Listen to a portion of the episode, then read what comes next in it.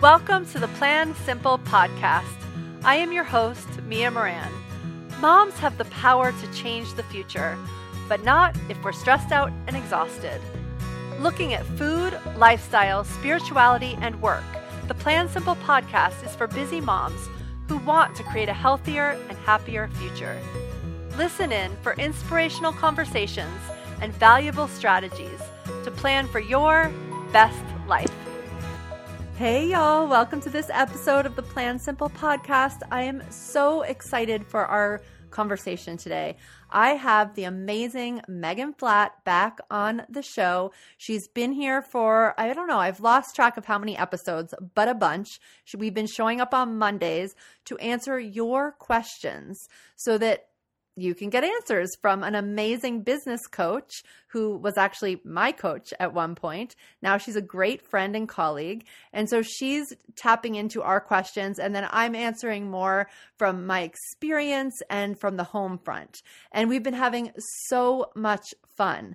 So this episode is no different. This one, though, it's no different in that we were having a lot of fun. It is a little different in that we're not answering a specific question. So what happened is that we both realized that we get this same question over and over again about how to plan what happens in a week. And both of us have our version of what we would call a weekly flow. Megan actually calls it a weekly flow. I call it time blocking for the week.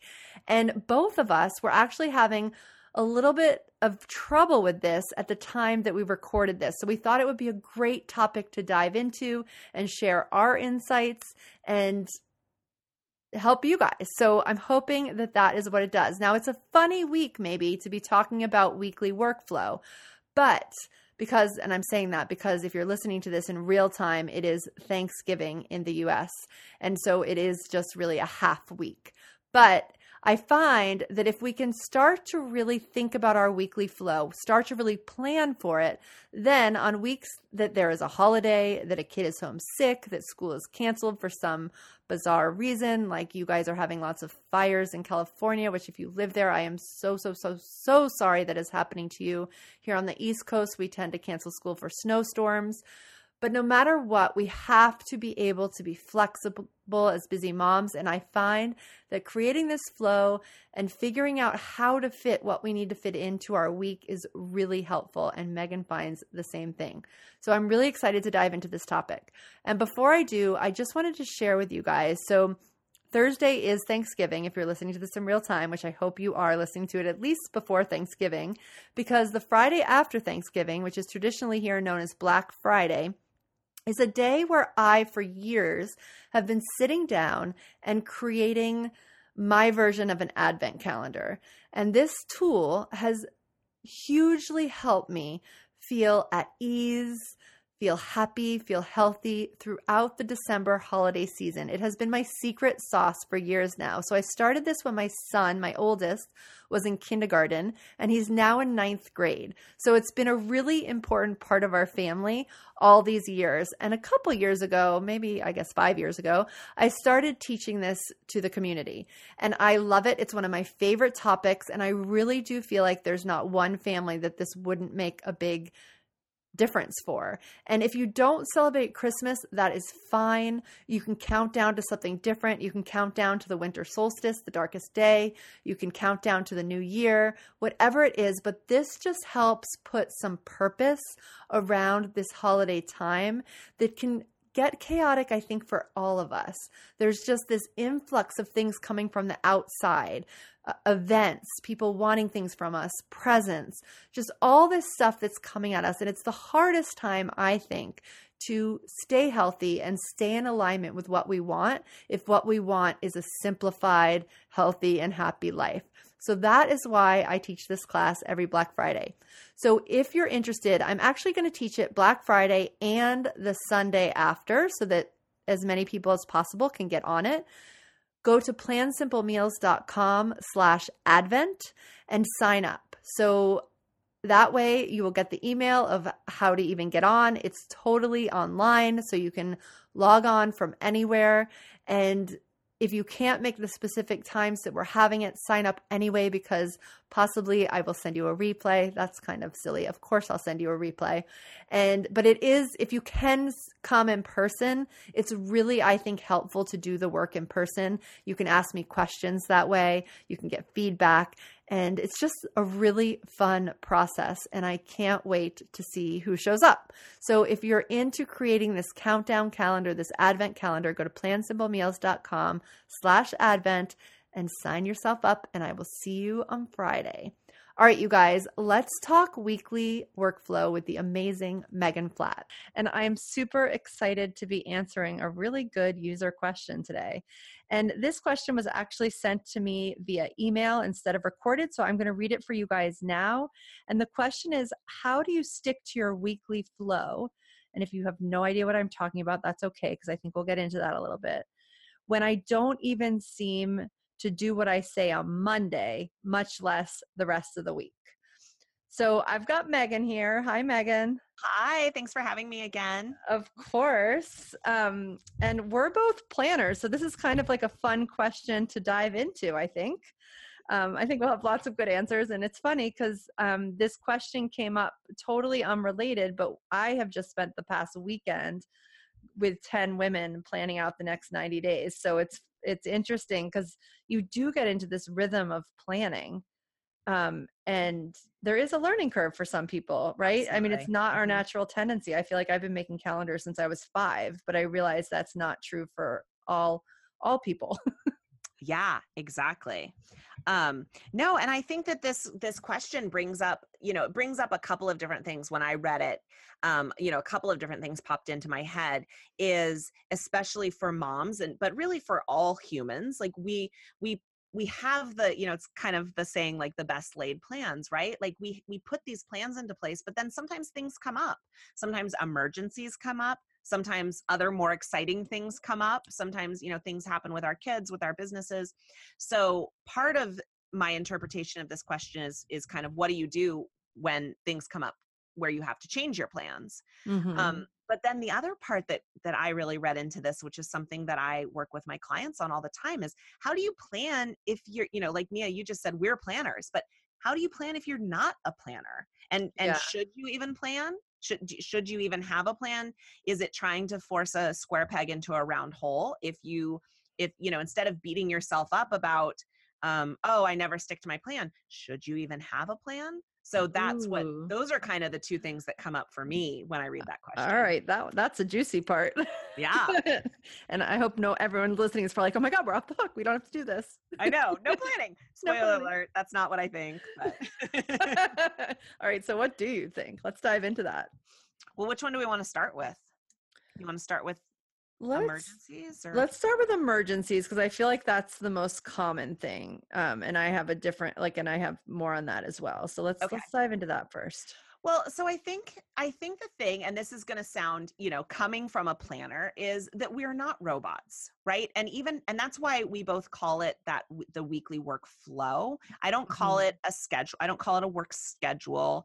You know, it's not, it's not something that's set in stone. And honestly, this kind of starts to answer the second, the second question too, is that I think that there needs to be enough flow. There needs to be enough space in your schedule that you can deal with those emergencies when that they when they come up. So yeah. I like to have time in my in my day and in my week that's kind of that buffer time. So yes, I have time scheduled for, you know, Tuesdays are client day for me. So I, you know, I tend to have kind of back-to-back clients. But if I end up with a kid homesick on Tuesdays, then I keep my Fridays open so that I could potentially reschedule those clients into Friday or, you know, whatever it is. So having those open times in your schedule, or I tend to schedule things, you know, for a couple of hours of the day, but making sure I have big blocks of time open that if something comes up, if, if something takes longer, if I've got everything down to the minute scheduled, then if something takes longer than I think it's going to, or something, you know, fun comes up, like last Wednesday, there was an opportunity to go in on Halloween and into my daughter's second grade class and do pumpkin math. And, you know, normally I have something scheduled on Wednesday mornings, but because I had that buffer time in my schedule, I was able to move some things around and go in and help with pumpkin math, which meant Uh, second graders trying to carve pumpkins and estimate how many seeds were inside, which was really fun. But, yeah. yeah. All right. And you just actually alluded to two things that I was thinking about.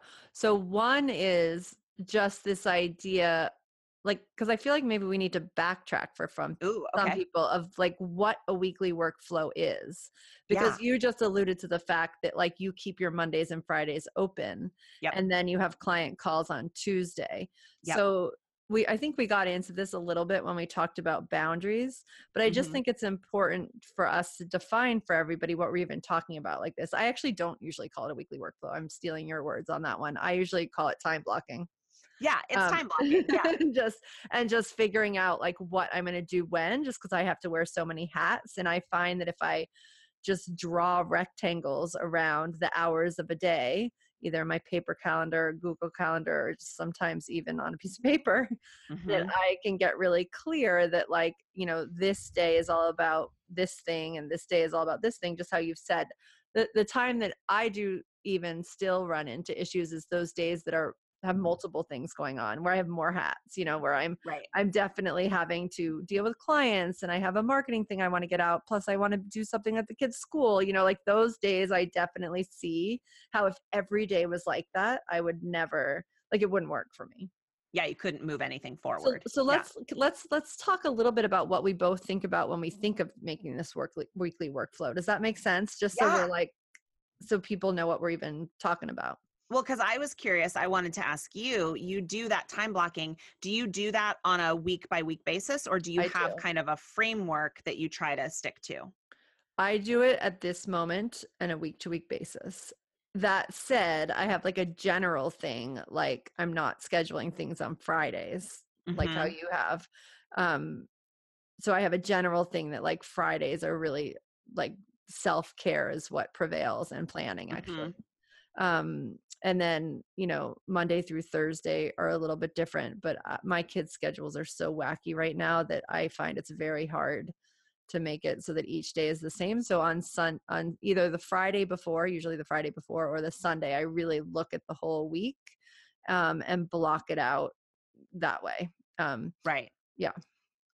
Yeah, I and I think that I kind of do a hybrid of the two. So I really I really like to have a framework for my week. Mm-hmm. I like to I like to eliminate as many decisions as possible. I so love if that. There's, if there's anything that I can decide ahead of time. Also, I'm a people pleaser. So, mm-hmm. um if I can, and this goes back to what we were talking about with boundaries, if I can create some some kind of hard, fast rules for myself, then I'm less likely to break those boundaries. Um So if I say that I don't see clients on Friday, if I kind of make that a, you know, I'm using air quotes here, but if I kind of make that a rule for myself, then it's much easier that when a client is like, hey, could we possibly, you know, I can't, I can't make our Tuesday meeting. Could we meet on Friday?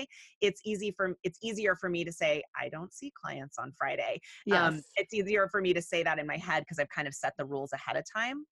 Um, it also helps me not feel for me. And again, this is, everyone's different. And I think your planning style can be different and that's okay. But for me, I have a t- I'm prone to anxiety and I have a tendency to get a little bit overwhelmed. Mm-hmm. So for me, the time blocking is one of the ways that I deal with, that I deal with that anxiety and overwhelm. If I know that I've got um, time on my calendar, even if it's in the future to get certain things done, then that, that helps me not feel totally overwhelmed. So yes, um, you know, so for me to feel like, because sometimes I, I I had found that I would wake up, you know, or or even like Sunday night where I would start to really be anxious for all of the things that I needed to get done in the week. And I would start to have that feeling like it all had to happen on Monday. Mm-hmm. Um, so when I started saying like, okay, I create content on Thursday afternoons, mm-hmm. then it helped me like, okay, it's safe. It's on my calendar. I know it's going to get done. I don't have to worry about it. I don't have to stress about it on Monday because I know there's already kind of a spot on it um, yeah. for Thursday. So that's yeah, why so I like, like to have a little bit of the framework. Yeah, I like that. And I do that. I have some of that too. So like I always do podcast interviews on Tuesdays. Right. Um, that's like when my calendar is open. I do it a lot actually with home stuff, probably even yeah. more than work stuff. So like I'm pretty ritualized that way around food. Like mm-hmm. I know which night is soup night. I know which day the kids are having leftovers for lunch. Like I know which day, which mornings we're having smoothies. I know which day I'm putting more time into cooking. Like actually I know that a lot around the house stuff. Yeah. Um, like I know which day is laundry day and cleaning day. um, so I find I'm even more ritualized around those things. I think that's a really good point too, is it, again, for as much as I'm a planner, I'm not a robot. And so I think that's a really good, um, I love that we both kind of do it differently, because I think that's the really good thing. It's not about being a robot. It's not having every single thing in your day and in your week scheduled down to the millisecond, but it's about putting in those systems where they make sense for your family. And yeah. so if it makes sense for your family to have a more scheduled meal plan and a less scheduled, you know, business plan, then if that works, then don't, don't beat yourself up like, oh, I should have more of a workflow. I should have more of a workflow. Yeah. And the other thing I do is that, like, so if I'm planning, usually what I do is I let myself sort of plan from Friday to Sunday, if I'm one hundred percent honest. Like I definitely start the process on a Friday, but many weekends I'm like making sure, I, I always make sure that by Sunday night, by the time I go to bed, I understand what's happening for the week ahead. You know, yep. That's definitely a practice I have. And a lot of times what happens is obviously I know exactly pretty much what's happening on Monday and Tuesday by Sunday night. Mm-hmm. But I have blocks on like Wednesday, Thursday, Friday where like I'll block out, okay, for these four hours, I'm definitely going to write, or for these four yep. hours, I definitely want to design, but I don't decide what I'm doing yep. at that point. I really, I really do save that for the morning. And I have found that that really helps me not run away from those times. I was just going to say, exactly. Yeah. Uh, because, yeah, because sometimes like I'll think I need to, like, if I'm working on content, I, I think I'll need to do this piece, but like actually something else really comes to me, and that's okay. Like that kind of flexibility is okay, as long as I'm putting my butt in the chair. Which... Exactly. And I do the same thing. If there's something, you know, we've, if there's something that I'm procrastinating on or something that I've been putting off, then it gets us, it gets a physical spot on my calendar, just like a client call would. You know, if, if, if I've noticed that something's been kind of lingering on my to-do list for a while, then it's like, okay, Monday, nine a.m. I mean, it gets written in from nine to ten, I'm doing, you know, X, Y, Z. Um, but yeah, I like to leave, I like to leave a little bit of flow to my day as well, because again, we're not robots. So Right. You know, what do I feel like working on? What's exciting to me? What feels good? You know, those things. I think it's, I think it's important to do that. Yeah, totally. Okay. So that is a, we, I think we've explained it. We've explained what a weekly flow is. It, it's, it's a way that you put when you're going to work, but not only as a mama C E O, it can't be when you're only, you're going to work. It's like when you're going to work, when you're going to be with your kids, when you're going to take care of yourself. And when, I think when you're going to eat. Yeah. Exercise maybe. Yeah. Well, no. And I think even just since we've been filming, I obviously you're wearing off on me because I've gotten more diligent about planning in a lunch break. I, mm. I definitely, definitely um, had the mentality, especially because I work mostly during my kids' school hours. So it was definitely kind of like head down, get all the work done while they're at school, and, you know, grab a, grab a handful of something at some point. But, but I'm really making an effort to take an actual lunch break and like sit at my dining room table and eat lunch. I love that. Um, yeah. So you, so you're having a positive. I love that. Okay. So, so when we're not, So when we do this practice, and it's interesting because, um, you know, planning, I think, can feel so good. And I'm really understanding this, particularly as we're recording this, only because I've been with ten women who planned their next ninety days, you know, for the past three days, and which I'm sure you experience all the time as you're helping your clients. And so it feels so good to people. And then it's just so interesting how how then when you don't stick, like it's, it feels like, I feel like the feeling of planning lasts longer than like you actually sticking to it. And so then comes up the question of, okay, if you're not sticking to what you said you wanted to do, and usually what we say we want to do is coming from like, we're not think like it's, it's, it's coming from something real, right? It's coming from our passions or what we know we really want to do. And the planning process sort of helps us mm-hmm. figure that out and, and come to terms with that. So, so let's talk a little bit about what happens when all of a sudden you've created this plan. It feels so good that you finally created this plan, but then, then all of a sudden you're knocked out of feeling good because you're not mm-hmm. doing it. right? Like you have this plan, but then I feel like the second you start not doing it, it starts to not feel good because then you start feeling like you can't even do your own plan, right? Which you made. Yeah, exactly. Um, yeah. So I think the first thing, the first thing is kind of to check in with why, with like why you're not sticking to the plan. And so that, you know, you can kind of diagnose what's going on a little better. And, and, um, cause, because I think people don't stick to the plan for a couple of different reasons. So the first is like, is your plan realistic? You know, we've, yeah. we've talked in here about the do less better, kind of my, my, my do less better mantra. Um, and, and so if you, if you're, if you've said on when you're having that weekend or you're having that day where you plan out your next ninety days and you're like, I'm going to do all of these things, but, but you're also, you know, seeing clients back to back and you only have two hours during your kids' nap time to do it. Like, are you being realistic? And are you not, is it, is it not, I'm not sticking to my plan, but that like the math doesn't work out for me to fit these things into my time. So yeah. I think that's like the first, the first place. Is that the problem? You know, do you yeah. need to, do you need to either scale back what you're committing to? Do you need to up the amount of time you're working? You know, do you need to get more childcare? Do you need to see less clients? Like whatever that piece is. Yeah. And I have to say, I have a trick that's helped me with that. Cause I definitely I definitely was one of those people who overestimated what I could do in a day. Like I thought I could take on the world. I thought I could take on the ninety days in a day. Yes, yes. Um, and so it's something, probably I still have that tendency, but I've sort of learned some tricks. And one of the things I do is that, you know, I time block my week and then each morning I sort of re, you know, I put into yeah. those blocks what it is that I'm doing. Mm-hmm. And then probably two times within the day, three if I'm good, and only in the evening if it's been a really like crazy day. But pretty much every day I go back and I check myself. Mm-hmm. And I just look and I'm like, oh, I said I was going to write for three hours and I did write for one. And then I wrote that Facebook post and then I got totally sucked into Facebook. And then all of a sudden yeah. it was an hour and a half. And I just write a little note, like got sucked into Facebook. And I used to find myself super frustrated, like at the end of the day and not knowing why. But ever yeah. since I did that, like I call it time tracking. Once I do that, once I started doing that time tracking, I became much more the observer of the situation and I was able to learn from it, instead of like getting sucked into this feeling that I somehow couldn't do it. And I that has been really helpful. That. I love that so much. One of the things that I've noticed with myself and with my clients is that humans are really bad at estimating how long something is going to take us to do. Yeah. Right. Um, so, so I think doing that time tracking, because I think so often we're just not totally realistic, or we, not that we're not even realistic, but we just don't know, you know, how yeah. long will it take me to write a blog post? I don't know.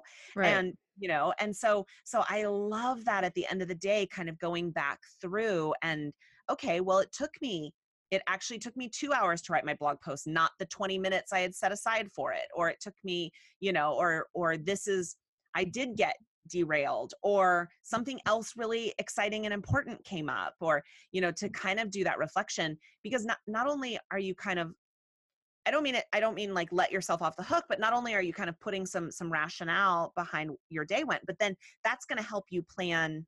Yeah.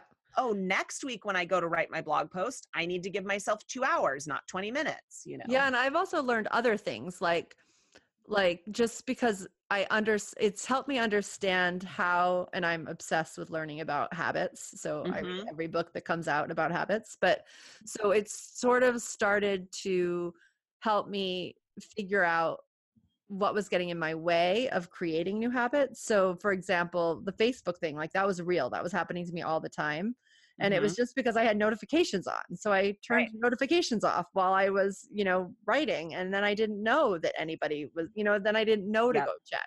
Or, um, you know, my mom was calling for a while, always in the middle of a block where I just needed to be un- uninterrupted. And I had yeah. this sense of guilt that I couldn't ignore a phone call from a family member. Right. And so I knew that I couldn't make that go away, but I could put my phone in the other room. So if I ever have like a creative block where I'm designing or writing, I literally put the phone in the other room.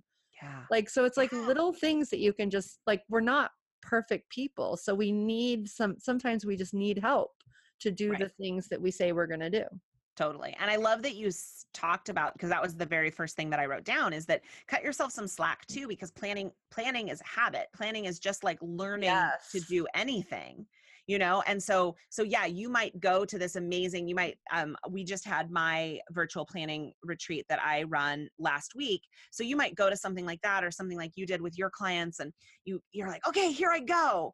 Well, you know, you wouldn't, you wouldn't say I'm going to run a marathon and then like yes. run out your door and do twenty-six miles, right? You, you have to train for it. So, so when you say, oh, I'm not good at planning, or, you know, I can't stick to the plan I set for the week, just pick one thing to stick to.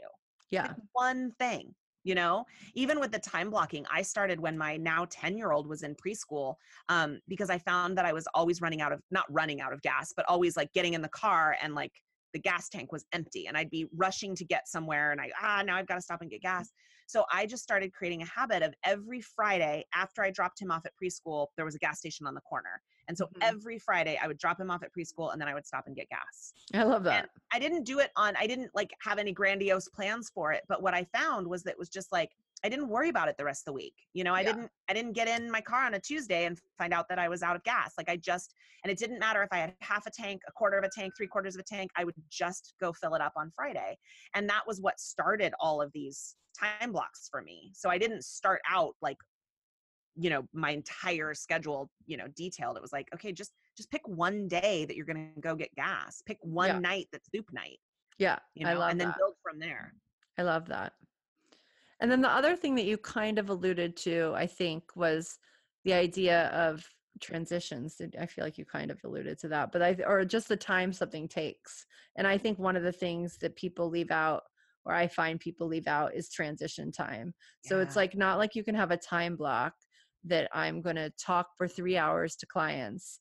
And then right after that time block starts a two hour time where I'm going to sit down and do something creative. Like you need right. the middle part. And and I think you still need to block for it. Like you, but you need, you know what I mean? But you have to account for stretching or walking around the block or just switching where you're sitting or getting lunch or exactly. drinking water. And exactly. we forget that. And then we get frustrated that we're like not following our plan.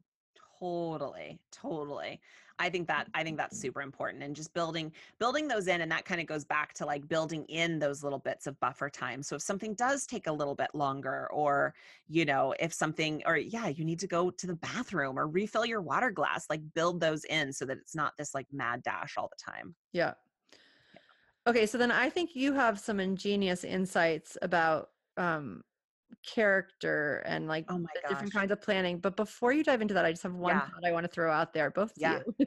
So I do feel like we have to be kind to ourselves, and we have to, we just have to know that we're trying our best and that we're showing up to planning and that we might have to scale back. Mm-hmm. But I also struggle with the fact that it's always mom who's in charge when the kids are sick, and like that we're the ones who think we have to be responsible to balance it all. Mm-hmm. So like I feel like we get thrown off of our calendars a lot more than our male counterparts, and I think that that's like a little bit important to own at the same time as we're being kind to ourselves. Mm-hmm. It's like, but how does my calendar count too? Yeah, so I've got a lot. I feel like we could do an entire episode on this because, I know. Well, so there's the, the article that was c- circulating a couple of years ago that pops back up about being the default parent. Mm-hmm. And, um, so there's, so there's so much like the mental load of motherhood. And there's so much to say that even in, even in households that have two working, you know, two working parents, how the mom ends up still being responsible for kind of the more domestic side. But I have to say, Mia, so something really interesting has happened in my family. My husband started his own business beginning of this year. Mm-hmm. And while he is ramping, and part of the reason he started his own business was to have more flexibility, mm-hmm. so which he does have.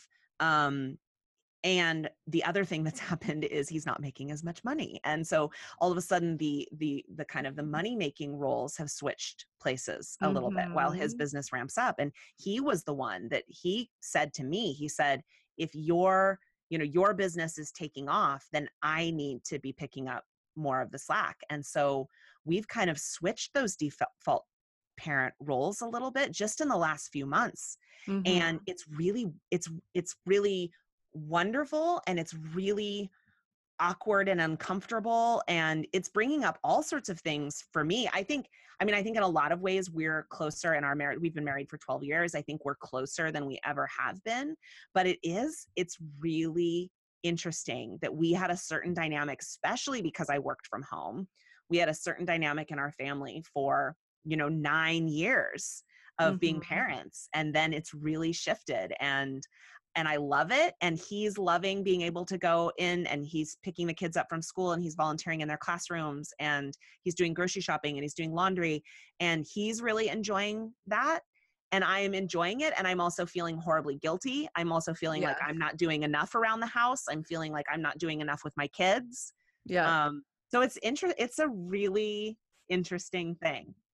Yeah. And I think that's cool. Like when we turn the table a little, just because it's probably how the other person feels too, right? Like when yeah. we when we feel both sides. And it's funny, I just heard someone talking, I think it was Farnoosh on her podcast, So Money. And th- they were, she was talking about childcare and how sometimes, you know, when the, when the woman is making equal or more than the man, mm-hmm. like there's no question that there's childcare, right? There's no mm-hmm. question that money's going toward childcare. And so they were, they were telling the story of someone who decided, like the woman that started off as the breadwinner and then decided to scale back. Mm-hmm. And, and just the decision that it was okay to still have childcare because yeah. some, you know, like even though she wasn't making the money, because before when she was making the money, she could have the childcare. And just how, you know, it's like a give and a take. And sometimes things just need to be like, childcare is important. Even if you're not Absolutely. Maybe making enough money, like if you really want to do what you're doing and you want to be able to meet your clients, even if your child's sick, Absolutely. Like sometimes we just need to do things to like make that happen. And that's okay. Yeah. Yeah. Yeah. I mean, oh my gosh. I mean, seriously, let's, let's do an entire episode about right. this because okay. I have so much to say about this topic. Sounds good. Maybe somebody will ask us a question about it. All I right. know. So now let's go into the the personalities and if there is somebody who doesn't need to plan. Okay. So this is, you, you mentioned that you're really into reading books about habit and, and all of these things. And so, um, Gretchen Rubin, um, her most recent book called The Four Tendencies. Mm-hmm. So it actually came out of the book that she wrote about, I think called, wait, Better Than Before. Is that her book about mm-hmm. habits? Mm-hmm. Yeah. So while she was writing Better Than Before, she didn't understand. Actually, I think her story that I heard on a podcast goes all the way back to The Happiness Project, where she was just doing all of these things to make mm-hmm. herself more happy. Mm-hmm. And then people were like, well, how are you just doing them? Like how, mm-hmm. like, like I, like kind of like the question we got today, like I say, I'm going to do something and, and then I and don't, she, and then I don't. And she yeah. was like, I don't know. I just do them. So she started researching why that is and what she found. And then it, it was, and then it ultimately became its own book. Um, what she found is that people fall into these four categories mm-hmm. um, based on how they deal with internal and external expectations. Okay. And um, so, so, so Gretchen Rubin is an upholder. It, she, she sticks to internal and external obligations. So mm-hmm. when she sets a goal for herself or someone else is expecting her to do something, she just does it. That's mm-hmm. her personality type. And so that's why it was That's why when she decided to change her habits around being happy, she just did them. Mm-hmm. Um, but the other, the other three are the obliger. So the obliger is more likely to deal with other people's expectations, but not necessarily uphold their own expectations. Got it. Which would be hard if you're that and an entrepreneur, probably. Which I am. So yeah. I'm an obliger, right? So that's, so that's harder. So then the other, the next one is the questioner. So mm-hmm. the questioner will uphold internal expectations, but not external expectations. So it basically means mm-hmm. that something has to make sense to them for them to commit to doing it. Mm-hmm. Um, and they're not just going to do something because, you know, someone says, you have to do it. They're not, they're not going to just follow a rule because it's an arbitrary rule. They have to, it has to make sense to them. And Got then the, person is the rebel, and the rebel doesn't want to adhere to any expectations, internal or external.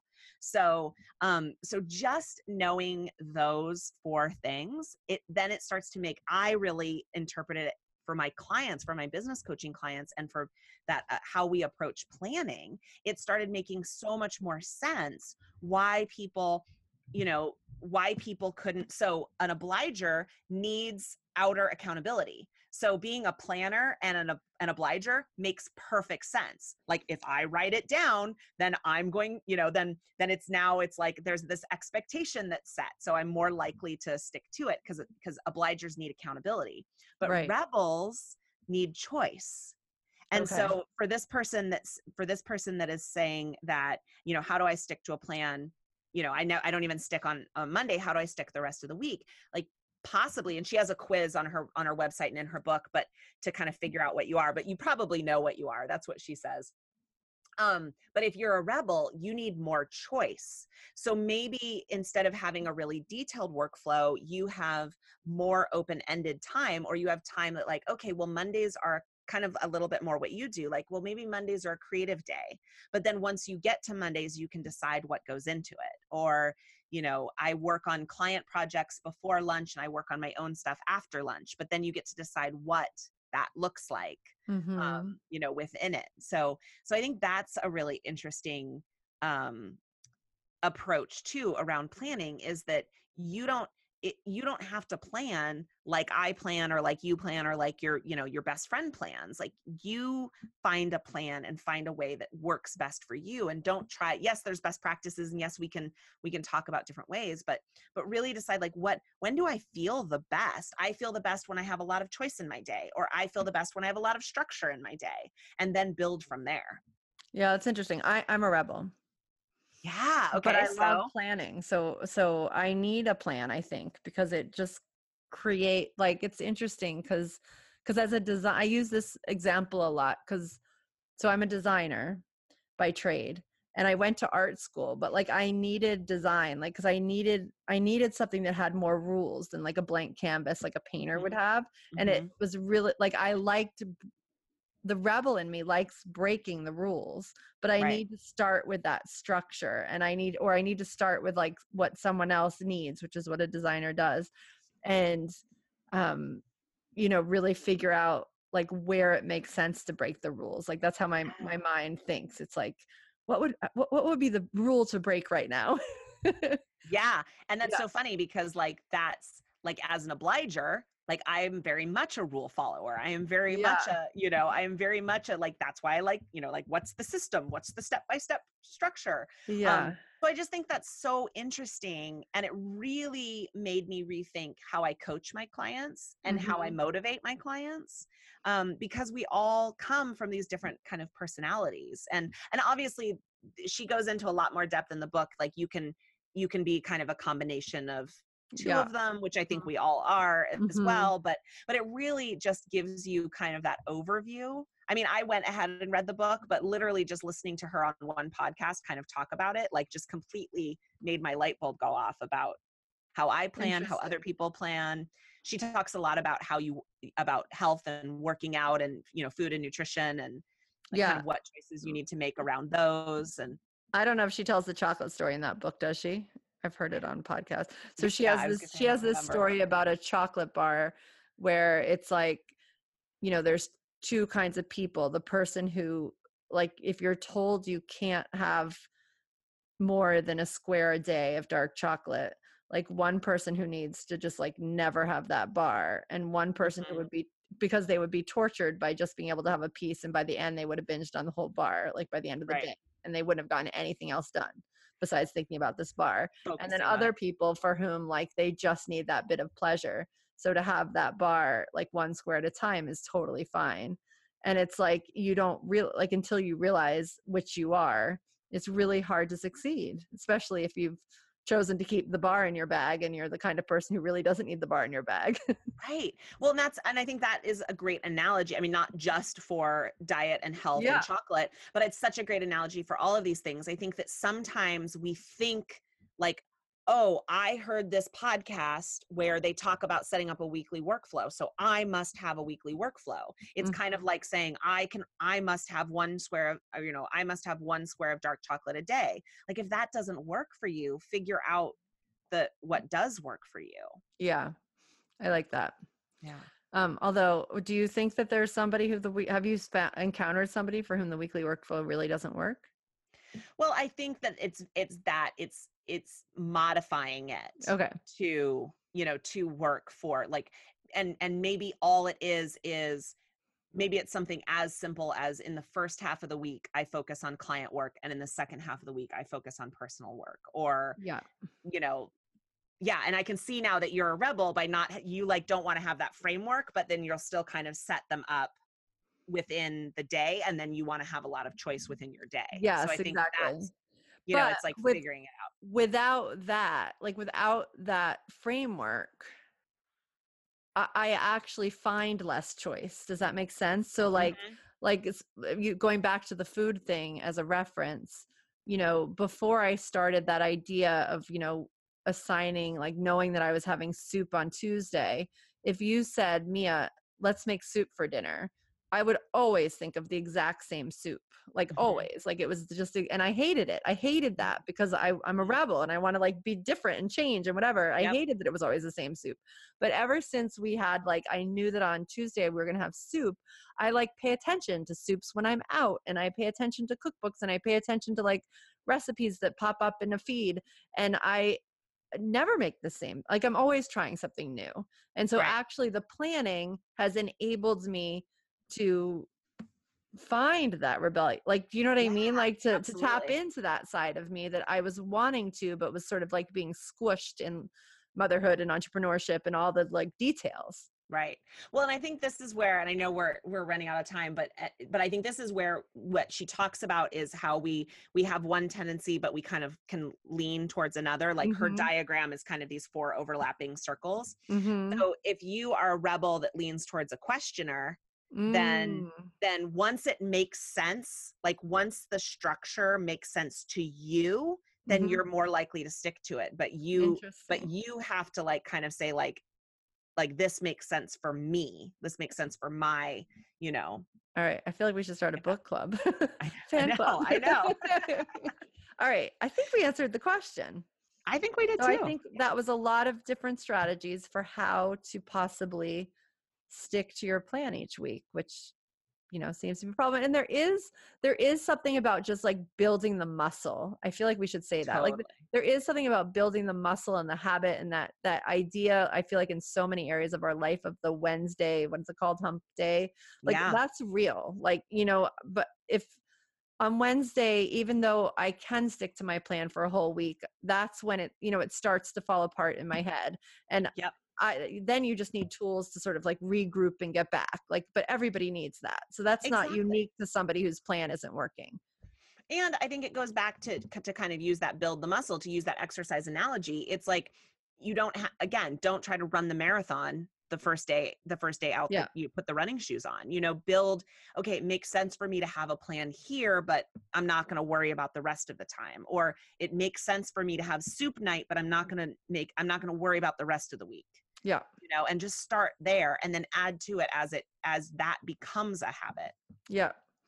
All right. And then I'm hoping that someone asks us a question about this idea of, of motherhood and balance and what we were getting into about rules and just feeling worthy of even sticking to our calendar, because I do think that that is big. I think that we, there is a worthiness factor to, factor mm-hmm. to all this. And And a lot of times what throws us off is the kids, the laundry, the house, you know, that's what takes us away from our work. And, and so though this planning and the weekly workflow is meant to create the structure we need for our business, there is totally an emotional component to that. And so maybe that's what we'll dive into on a future episode. And I love it. Yeah. Yeah. Because I think that's I, huge. Yeah, I do too. So that's where we're leaving you guys. Thank Ooh. you, Megan. Good cliffhanger. All right. Thanks for having me. You're welcome. At the end of every episode, we go over three doable changes so you can take what you've heard and put it into action, because action is where it's at, you guys.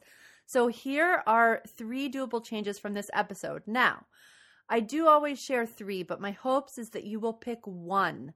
You will commit to it. You will schedule things that pertain to it into your week, and that you will have fun with it. I really do believe that life can change one doable change at a time. And when we start adding more, we just go into overwhelm. So choose one thing from this list or from our website and go for it this week. All right, here are the three doable changes from this episode. Number one, add buffer time. Try adding buffer time into your day. Think of this as a transition or runway time, the time you need in between activities. So it's the stuff you're not planning for, because this might mean that you need ten minutes between client calls to use the bathroom or get more water, or five minutes before you leave the house to gather all the stuff you need. And lots of times we don't plan for that, and then we're late or scrambling or overwhelmed. So add this buffer time to your week, to your calendar. And know that if you have a sick kid one day or a project runs over, that there's some extra time to build into your week to absorb at least some of that. All right? Super important. Number two, set one habit. Pick one thing that you will make a habit. This is kind of meta. It could be filling your car with gas at the same time every day, or put it every day, every week, right? Once a week, that's the story Megan told. Or putting your phone in another room when you're focusing on writing or sleeping. Pick one thing and start to do it regularly until it just becomes routine. So I think I shared that this happens happened with my green smoothies. Megan shared that she did this with her gas. There's so many examples. But eventually, these doable changes, the things that we're working on right here, become habit, and we don't have to think of them anymore. And when we don't have to think of them anymore, they don't add to our overwhelm. They just help our overall well-being. Okay, number three, track your time. We tend to underestimate how long it takes to do things and how long we are distracted sometimes by things like Facebook and Instagram, which I'm fully distracting you on, but you know what I mean. So start jotting down when you start a task and when you finish it. You don't have to do this at every second. Just every couple hours, reflect back to what you thought you were going to do and what ended up happening. Then start using this data when you plan. If week after week it takes you an hour and a half to write a blog post, then stop telling yourself it takes an hour. Stop only planning for an hour. If you're going to write for three hours and halfway through you go to Facebook and you think you're going to post, but then you get lost in there for an hour, then note that. Don't judge yourself, but note it and start planning it where you are actually, because where we are actually is sometimes different than where our mind thinks we are or wants us to be. All right, those are three great doable changes. Add buffer time, set one habit, and track your time. And I will see you guys on the next episode of the Plan Simple Podcast. Bye for now. Thank you so much for tuning in to the Plan Simple Podcast. If you loved what you heard, the biggest compliment you can give is to share the podcast with a friend. And if you really loved what you heard, if you want to go onto iTunes and subscribe, rate, and review. That really helps us get the best guests we can and improve the podcast so that we're serving up exactly what you want to hear. I will see you on the next episode of the Plan Simple Podcast. Bye for now.